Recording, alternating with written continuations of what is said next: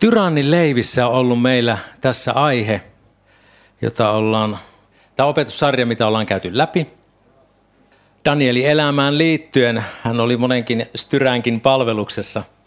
Itse asiassa aika monen, äh, siinä oli, hetkinen, sillä oli ainakin Nebukadnessar, tuttavallisemmin Nebu, Pelsassar, he oli Persian, Persian kuninkaita – sitten median kuninkaina oli sitten Darijaves ja Kyyrös.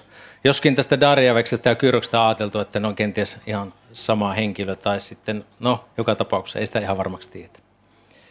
Mutta yhtä kaikki, niin nyt näitä tapahtumia, mitä me ruvetaan tässä tänään käymään, niin arvio on se, että Daniel on ollut noin yli 80 mies jo, ja kun hän oli noin kenties 17-vuotias tullessaan sinne Babyloniaan, niin hän oli, hänellä oli pitkä pitkä virkaura jo sitten takana.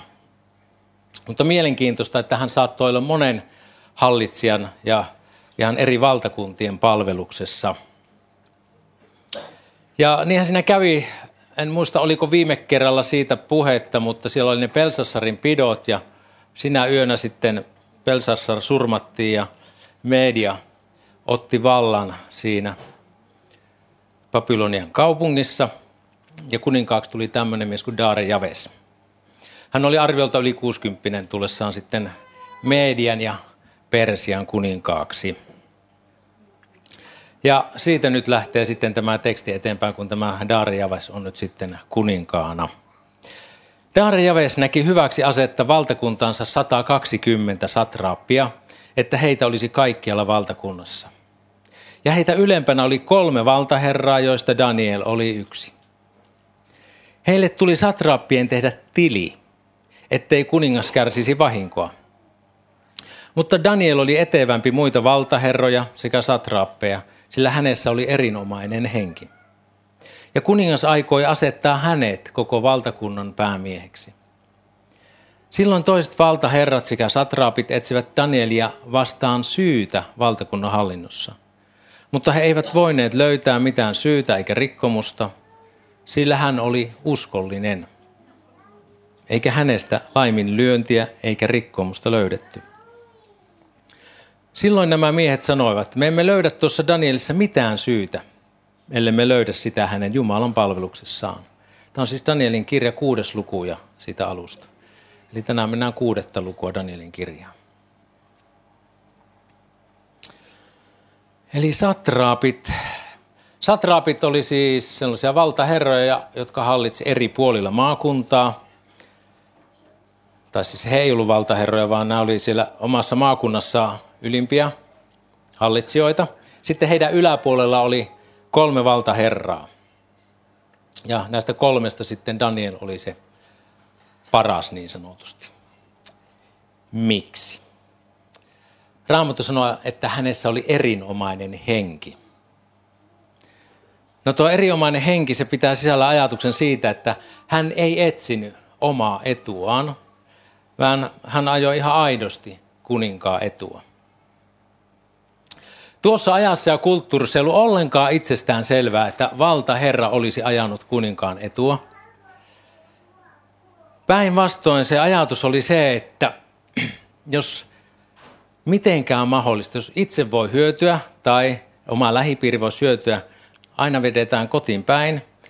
Ja sen parempi, mitä enemmän sitä pystyy tekemään ilman, että jää kiinni. Eli se oli niinku semmoista, se oli niinku viisautta ja taitoa ikään kuin se, että pystyi huijaamaan niin, ettei jäänyt kiinni. Mutta Danielilla oli ihan erilainen asenne. Hän halusi elää oikeamielisesti, vanhurskaasti. No varmasti tuo erinomaisen hengen takana, niin kuin me ollaan jo aikaisemmissa – kerrois, kerroilla kuultu, niin siellä on ollut Jumalan voima, siellä on ollut pyhä henki. Ja tuo Jumalaton kuningaskin Darijaves näki sen vaikutuksen Danielin elämässä. Ei hän sattumalta halunnut laittaa Danielia sinne kaikkien yläpuolelle.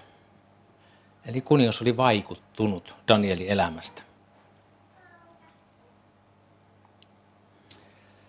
Kuningas ei varmaankaan ihan täysin ymmärtänyt, mistä se henki tuli, tai se erinomaisuus, mikä oli Danielin salaisuus. Mutta ehkä se tässä tämän, tämän kerran aikana selviää. No se erinomainen henki näkyy hänen tavassaan, Danielin tavassa palvella, ja hänen vihamiehensäkin näki sen. Ajatelkaa, minkälaisen ympäristön keskellä Daniel halusi olla uskollinen. Se oli epäjumalan palveluksen kyllästämä kulttuuris, missä haluttiin ajaa omaa etua. Ja vielä kymmenien virkavuosien jälkeenkin. Jos ajatellaan, että se oli 17 vuotta, kun hän tuli, ja nyt 80, reilu 80, niin siinä tulee aika monta vuotta, mitä virkavuosia, yli 60 vuotta. Voisi ajatella, että siinä on niin, niin elämänsä kyllästynyt virkamies kuin olla voi. Tämä on niin nähty. Tämä on niin nähty tämä homma. Mutta ei. Hän halusi uskollisesti palvella. Ja hän hoiti sen, minkä lupasi. Ja hän ei harjoittanut minkäänlaista petosta. On ihan varma, että ne kaverukset siellä, ne toiset valtaherrat tai satraapit, varmaan niin kuin suuren osasin kanssa kyttä sitä, että mikähän, mitä, kyllä siinä jotain siinä täytyy olla, mutta ei löytynyt mitään. No heissä oli vallanhimo, heissä oli kateutta, ja lopulta tuo vallanhimo ja kateus, se johti murhan himoon. Tänä päivänäkin ihan ikään kuin luonnollinen tie lähtee pikkuhiljaa kateudesta, katkeruudesta, sitten vie jopa murhaa asti. Eli vastustaja oli raivattava tieltä pois. No, Danielin uskollisuus, se heijastui hänen arkielämäänsä. Hän oli Jumalalle uskollinen. Jatketaan tuosta. Sen jälkeen nämä valtaherrat ja satraapit riensivät kiiruusti kuninkaan tykö ja sanovat hänelle, Kuningas Daarijaves eläköön iankaikkisesti. Kaikki kuninkaalliset valtaherrat, maaherrat, satraapit, hallitusmiehet ja käskynhaltijat ovat keskenänsä neuvotelleet, että olisi annettava kuninkaallinen julistus ja vahvistettava kielto, että kuka ikinä 30 päivän kuluessa rukoilee jotakin yhdeltäkään Jumalalta tai ihmiseltä, paitsi sinulta kuningas, se heitettäköön jalopeurain luolaan. Nyt kuningas, säädä kielto ja kirjoita kirjoitus, jota medialaisten ja persialaisten peruuttamattoman lain mukaan ei voida muuttaa. Vihamisten taktiikka oli vedota kuninkaan omaan arvon tuntoon. Voi että tuntu suloselta. Oi sinä ihmeellinen, ihana, mahtava kuningas. Ja sitten hän sanoo tässä, että hän on keskenään neuvotellut tämän jutun, mutta niin kuin tarkka lukija huomaa, niin hetken, nehän valehteli kuninkaalle. Daniel, joka oli kaikkein pätevin tästä porukasta, oli jätetty varmasti noin neuvotteluiden ulkopuolelle. Ja sitten tuon valheen kautta kuningas nyt sitten säädetään määräämään laki, joka ei ollut peruttavissa – Eli itse nämä juonessa mukana olevat virkamiehet, he syyllistyi majesteettirikokseen. Eli oikeasti he teki tosi vakavan rikoksen.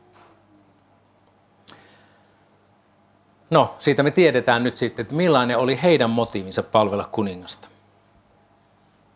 Kyseessä oli itse asiassa juoni kuningasta ja hänen tahtoa vastaan. No, kuningas meni tähän ää, viritetty ansaan. Ja kun siis laki oli se, että sitä ei saa perustaa itsekään säätämään lakia kuningas, niin, niin oli vaan sitten toimittava. Niin kuningas Darius kirjoitti kirjoituksen ja kielon, niin pian kuin Daniel oli saanut tietää, että kirjoitus oli kirjoitettu, meni hän talonsa, jonka yläsalin ikkunat oli avatut Jerusalemiin päin. Ja hän lankesi kolmena hetkenä päivässä polvillensa – rukoili ja kiitti Jumalansa, aivan niin kuin hän ennenkin oli tehnyt.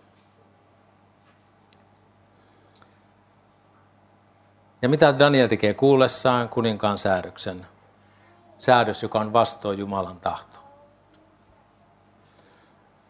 Hän ei empinyt tehdä sitä, mitä hän oli tehnyt silloin aina ennenkin. Hän toimi tapansa mukaan. Mistä hän oli itselleen tuon tavan omaksunut? silloin ennen kuin hän, hänet siirrettiin sinne pakkosiirtoon, niin hän oli silloin vielä Jerusalemissa. Ja kun hän, ne ensimmäiset 13 vuotta kun hän eli, niin siellä oli vielä vanhurskas kuningas Joosia vallassa siellä Jerusalemissa. Ja silloin siellä oli se Jumalan palvelus, minkä Mooses oli aikanaan, tai itse asiassa David, David ja Salom oli asettanut. Ja siellä oli aamuuhri, sitten siellä oli keskipäiväaikaa uhri ja sitten oli iltauhri. Ja siihen aikaan sitten aina rukoiltiin. Ja Daniel oli säilyttänyt sen saman rytmin elämässään. Ajatelkaa, yli 80-vuotias mies ja edelleen se sama juttu. Ja sitten hän vielä, Saloma oli aikanaan rukoilu, että jos joskus se kansalaiset joutuu kauaksi, kauaksi tota Israelista tai Jerusalemista, kun he siellä jossain kaukaissa maassa kääntyy Jerusalemin päin, niin kuule Jumala heidän rukouksensa. Ja sitä, sitä ohjetta sitten Daniel noudatti. En sitä lue nyt tähän kohtaan. Mutta Daniel oli uskollinen ja sen rukouksen mukaan, sen Salomon rukouksen mukaisesti, kun Salomo pyyti sitä, että sinne päin kääntyneenä Daniel noudatti sitä ja hän sai kokea Jumalan siunauksen omassa elämässään. Ja ihana niin kuin nähdä, kuinka Jumalan tahto oli Danieli täysin luovuttamaton. Siitä ei niin kuin neuvoteltu. Hän rikkoi kuninkaan säätämää lakia, mutta hän totteli Jumalan lakia ja Jumalan tahtoa. Eli enemmän tulee totella Jumalaa kuin ihmisiä. Daniel tiesi, että missä kohtaa se raja kulkee. Jos mietitään sitä, että hänenhän piti tehdä ihan hirveän paljon myönnytyksiä ikään kuin siihen eläkseen siinä kulttuurissa saavuttaakseen asema, missä hän eli. Oli moni, monia vaikeita ratkaisuja, niin kuin me ollaan noissa aikaisemmissa ö, opetuksissa nähty. Mutta sitten Daniela oli selkeä, selkeä tieto siitä, että hei, missä kohtaa kulkee se raja, minkä mukaan voi elää ja minkä mukaan ei eletä. Ja se varmasti se viisauden hän sai nimenomaan Jumalalta. Se salaisuus oli siinä säännöllisessä Jumalan kohtaamisessa. Eli se oli hänen viisautensa lähde. Ja se eriomainen henki oli niissä hänen päivittäisissä rukoushetkissä. Ja myös Danielin vastustajat tiesi sen, että Daniel rukoili. He tiesivät, että se on Danielille tärkeää. Ja Daniel, niin kuin me tiedetään, että hän kolme kertaa päivässä etsi Jumalaa. Meillä täällä Suomessakin on semmoinen sanonta, että varjele tapasi, niin tapasi varjelee sinut. Eli Daniel palvoi Jumalaa koko ajan samalla tavalla. Eikä vaan silloin, kun on vaikeaa. Hän oli tehnyt kutsumuksensa lujaksi. Raamattu kehottaa, että tehkää kutsumuksenne lujaksi niin, ette koskaan lankea.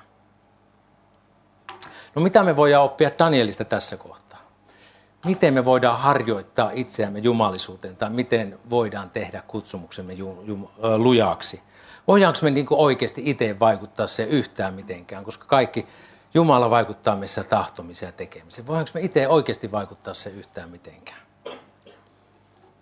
Kyllä me siihen voidaan vaikuttaa. On sillä vaikutusta, että antaudutaanko me siihen Jumalan läsnäoloon ja hänen siihen, että hän saa vaikuttaa meissä. Eli luo rutiineja, semmoisia hyviä rutiineja. Jumalan mielenmukaisia rutiineja. En tiedä kuinka monella on aamurutiini se, rutiini se, että lukee aamulla ensin sanomalehden tai uutiset netistä. Mitä jos se rutiini olisikin se, että lukee ensin raamattua? Mitä jos rutiini olisikin se, että ensin hiljentyy Jumala eteen ja rukoilee? Miksei se ei voisi olla niin? Mä kuulin heti itteni sanovan, kun mä kirjoitin näitä, että no se on, se on lakihenkistä. Kuinka lakihenkistä on syödä joka päivä ruokaa? Kuinka lakihenkistä on juoda joka päivä? Onko lakihenkistä hengittää joka päivä? Häh? Joo.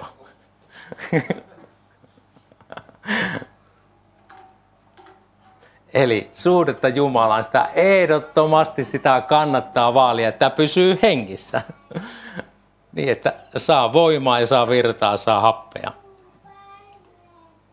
Ei se ole lakihenkistä. Se on niin kuin Jumalan armo-osoitusta sitä, että saa, koska, äh, saa, ko, saa kohdata hänet. Eli opettele, ota tavaksesi semmoisia Jumalan mielen mukaisia rutiineja. Ja kannattaa aloittaa ihan pienestä. Ei silleen isosti välttämättä, no, no niin, het huomenna aamuna kello soimaan viieltä ja aamulla ensin rukousta tuntia sitten liikenteeseen. Se toki voi olla se päämäärä, mutta kannattaa lähteä vaikka siitä viidestä minuutista se, että ottaa sen sanan paikan ottaa sen suolapalan siihen aamuun. Tai se, että jolle on lukenut esimerkiksi raamattua läpi elämässäsi, elämäsi aikana, ota tavoitteeksi lukea se vuodessa tai kahdessa läpi, niin että muodostuu kokonaiskuva raamatusta. Ja se on hirveän hyviä opaskirjoja yksistään jo se, että ymmärtää mikä on raamatun kokonais, sanoma ja ikään kuin se kaari, mikä sieltä löytyy. Eli anna sanan muovata ajatteluasi. Ihminen on oikeasti sitä, mitä se syö. Sillä on vaikutusta. Ää. Silloin nuo miehet riensivät kiirusti sinne ja tapasivat Danielin rukoilemasta ja avuksi huutamasta Jumalaansa. No mikä oli Daavidin rukouksen sisältö? Tuon lukeman perusteella se on se, että Daniel rukoili Jumalansa. Ja vaikka hänellä oli siis, siis ihan valtava mieletön kokemus virkamiehenä, hän oli, voi sanoa, että hän oli monessa sopassa keitetty, niin hän huuti Jumalaa avukseen. Eli Daniel ei turvannut siihen omaa arvovaltaansa, auktoriteettiinsa, ei kokemuksensa, ei asemaansa, vaan Jumalaa. Eli mihin sä turvaat? Mihin sinä turvaat silloin, kun koetus kohtaa? Onko se se kokemus? Tai se, että on tästä ennenkin selvitty? Okei, toisaalta se on, onhan se niinkin, ilman muuta. Mutta on tärkeää, että kohdataan se Jumalan kanssa. Vaikka on ennenkin selvitty, mutta mennään siihen Jumalan kanssa ja hänen apunsa luottaen. Mihin minä turvaan silloin, kun tulee vaikea paikka? Onko se kokemus, asema, pankkitili vai Jumala? No Danieli oli inhimillisesti valittavana elämä tai kuolema. Eli elämä niin sanotusti varmasti jatkuisi, jos hän jättäisi rukoukset vain 30 päivän ajaksi väliin. Se olisi ikään kuin no inhimillisesti katsoa varma juttu. Eihän se nyt niin asia, iso asia ole. Vai oliko se oikeasti? Danielissa oli ihan selkeä. Se oli elämä ja kuoleman kysymys. Hän ei halunnut antaa periksi. Onko se sitä minulle? Onko se sitä meille?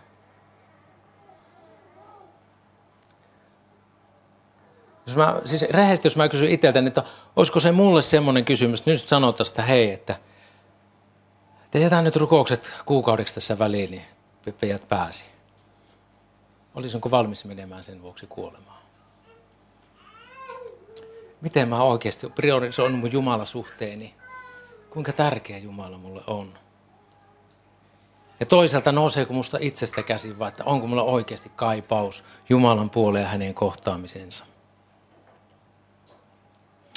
Danielille se oli ykkösasia. Se oli myös käytännössä ja se oli myös valinnoissa. Ja siksi Daniel kesti, koska hänen valintansa oli vaalia suhdetta Jumalaan ja hän myös eli sen mukaan. Joku on joskus sanonut näin, että olet juuri niin suuri kuin on rukouselämäsi, ikään kuin hengellisessä mielessä. No toisaalta suuruutta Jumalan valtakunnassa ihan turha ruveta hirveästi mittailemaan – mutta jotenkin ymmärrän niin, että ei Jumalan suurmiehet ja naiset, niin ei ne löydy estraadeilta. Vaan ne löytyy rukouskammioista, missä Jumala saa vaikuttaa. Sitten he astuivat kuninkaan eteen ja muistuttivat kuninkaan kiellosta. Etkö ole kirjoittanut kieltoa, että kuka ikinä 30 päivän kuluessa rukoilee jotakin yhdeltäkään Jumalalta tai ihmiseltä, paitsi sinulta kuningas, se heitettäköön jalopeurain luolaan. Kuningas vastasi ja sanoi, kielto on luja medialaisten ja persialaisten peruuttamattoman lain mukaan. Silloin he vastasivat ja sanoivat kuninkaalle, Daniel, joka on juutalaisia pakkosiirtolaisia, ei välitä sinusta kuningas, eikä kiellosta, jonka olet kirjoittanut, vaan kolmena hetkinä päivässä hän toimittaa rukouksensa.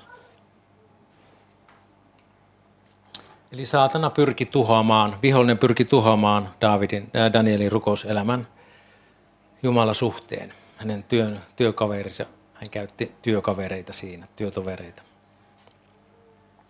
Sieluvihollinen saatana tekee kaikkensa tuotakseen meidän Jumalasuhteemme. Ja hän tietää, että nämä hiljaiset hetket Jumala edessä on äärimmäisen tärkeitä. Kielto oli luja ja se oli peruuttamaton.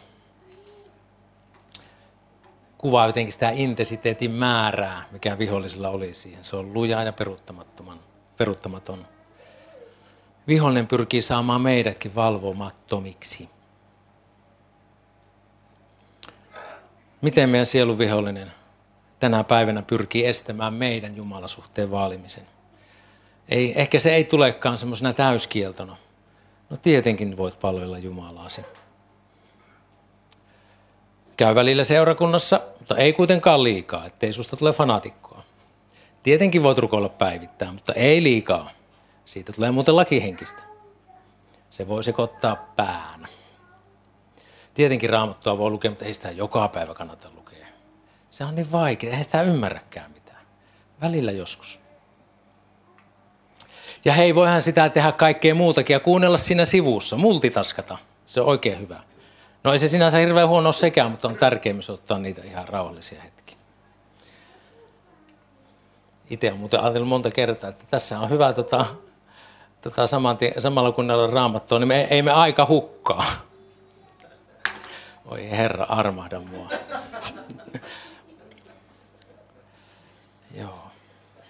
Tai sitten, että riittäähän se, että mä luen sen tietyn pätkän raamatusta ja ajatukset laukkaa ihan jo jossain kaupalla ja ties missä. Onko tuttua?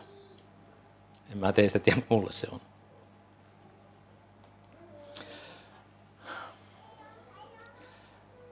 Mutta Jumala antako meille armoa, että me voitaisiin nähdä se, että on se jotenkin ihan valtava asia, että maailman kaikkeuden Herra ja kuningas haluaa ottaa kahden keskisen ajan ja olla meidän kanssamme. Että jotenkin Jumala antako meille armoa, että me voitaisiin voitais ymmärtää, että kuinka mahtavasta asiasta on kysymys.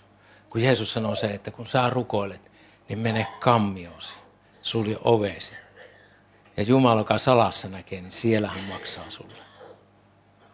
On monenlaisia sisäisiä esteitä tai tuntoja tai sellaisia, joita, vasta, joita meidän täytyy kohdata siinä, kun me mennään sinne hetkeen. Mutta siinäkin, että me voitaisiin muistaa se, että Jumala on koko ajan meidän kanssa, oikein niin kuin janoaa, haluaa kohdata meitä. Niin kuin sydämestään kaipaa. Että jos sä ajattelet, että on joku persona, joka todella rakastaa sua, joka todella haluaa sulle hyvää, ja haluaa vaikuttaa sun elämässä. Ja jolla on kaikki valta ja jolla on kaikki voima. Enkö ottaisi aikaa hänelle, että hän voisi vahvistaa, että hän voisi lujittaa. Mutta kaikki sen hämärtyy niin hirveän helposti. Se menee niin sameiksi, ettei näe sitä. Tämän opetussarjan tarkoitus on ollut se, että tämä viesi meitä lähemmän Jumalaa että me voitaisiin kestää se, mikä meitä tulee kohtaamaan.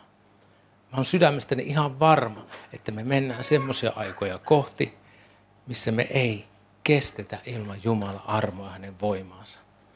Ja sen takia on tärkeää, että me jo harjoitutetaan itseämme jumalisuuteen, että me etsitään häntä hänen läsnäoloa. Ja ei ainoastaan yksinäisyydessä, vaan myös yhdessä jotta me voitaisiin kestää Jumalan lapsena, Jumala olla omana. Ja se ei ole ollenkaan ikävä asia. Jotenkin tuntuu, että kun Jumala vetää lähemmäksi, se myös tarkoittaa sitä, että hän vie monessa kohtaa parannuksen paikalle. Hän osoittaa, että mitkä alueet omassa sydämessä on sellaisia asioita, mitkä ei hänen edessään kestä, mitkä on väärin. Mutta hän ei tee sitä hän ei tee sitä syyttävällä sormella. Pyhä ei koskaan syytä sinua, vaan hän murehtii.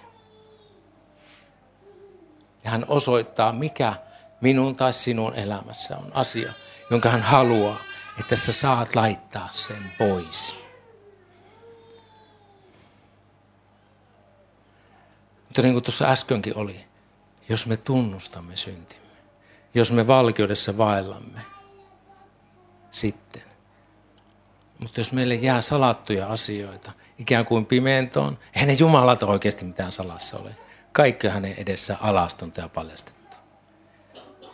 Hän odottaa sitä, että me ollaan avoimena hänen edessään.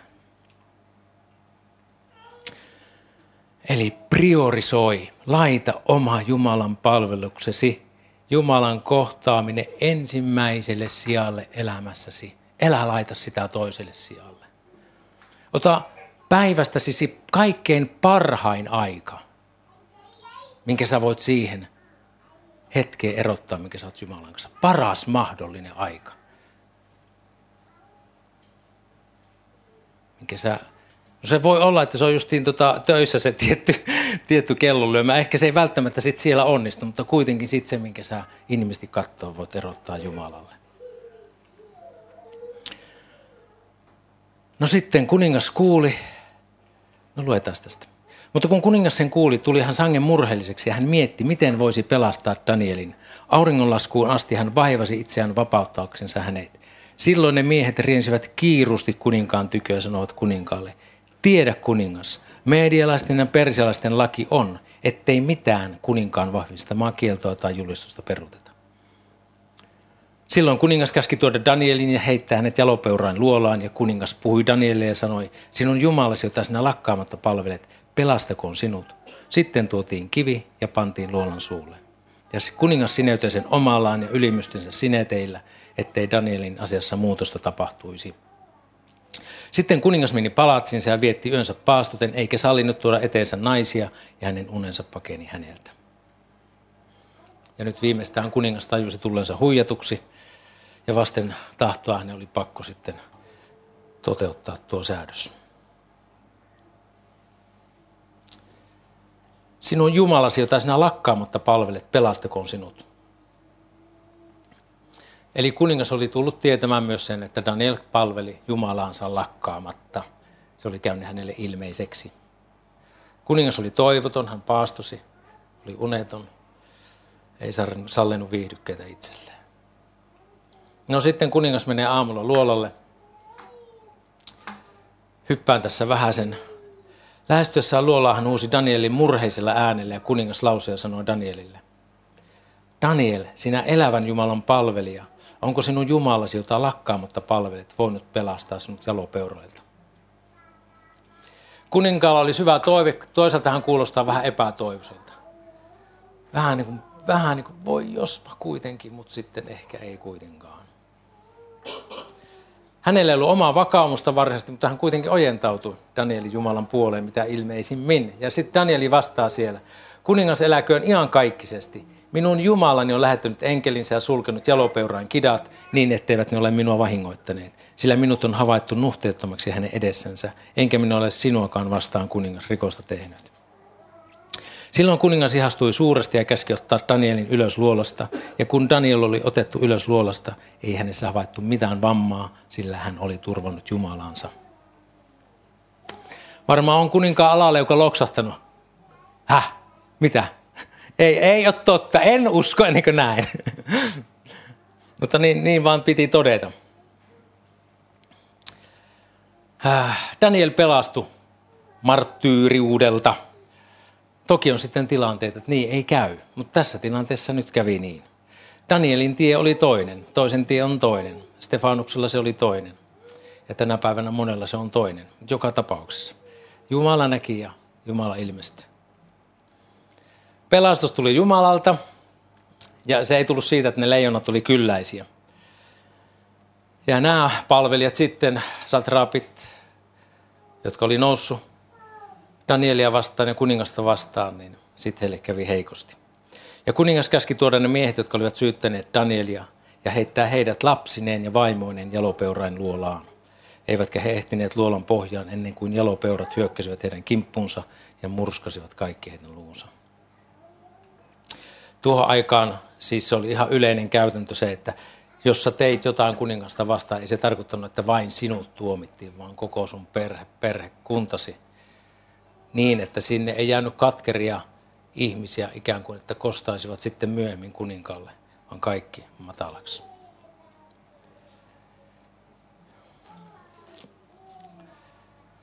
Niin, jollet ole Jumalan puolella, olet häntä vastaan, olet hänen vihollisensa. Eli nämä Danielin vihamiehet, ne oli, ne ei ainoastaan Danielia vastaan, vaan he oli Jumalaa vastaan myös.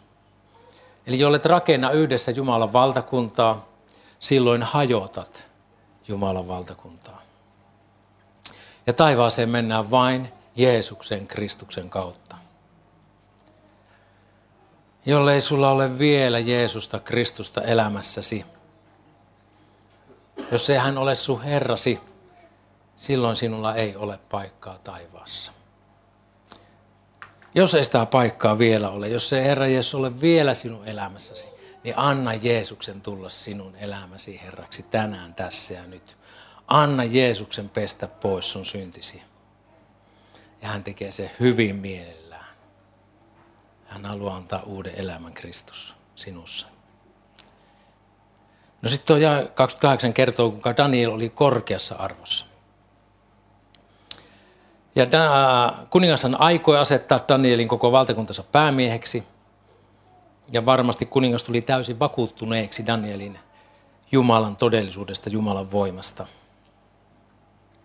Ja se vakuuttuneisuus tuli siitä, kun Daniel uskollisesti palveli Jumalaa. Koska hän laittoi itsensä likoon ja antoi itsensä Jumalan käsiin. Ja Daniel antoi henkensä alttiiksi. Ja mä uskon ja ymmärrän, että se nimenomaan se ei tarkoita sitä, että toki varmasti hänen sielunsa ja hänen mielensä oli vahvistunut olemaan lujanissa olosuhteissa. Mutta kaikki se vahvistuminen tapahtui siinä, että hän oli viettänyt aikaa Jumalansa kanssa ja ollut hänelle kuulijainen. Daniel oli kuollut itselleen ja omalle elämälleen. Ja hän oli jättänyt itsensä Jumalan käsiin. Hän varmasti tiesi, että hän voi yhtä hyvin kuolla, tai hän voi yhtä hyvin sitten säästyä.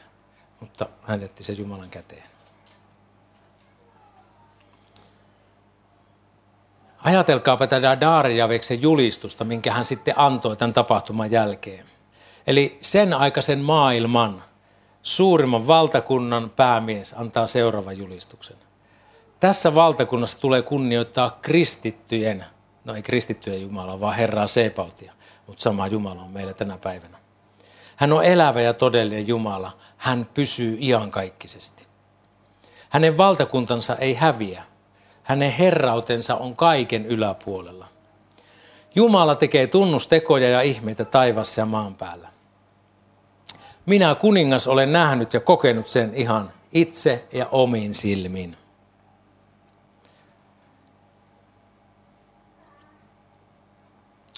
Tapsa voit laittaa sen tekstin tuonne taustalle. Kerroin sen tuossa omin sanoin. Tää. Se, se sitten on, jos on siellä. Joo, kyllä.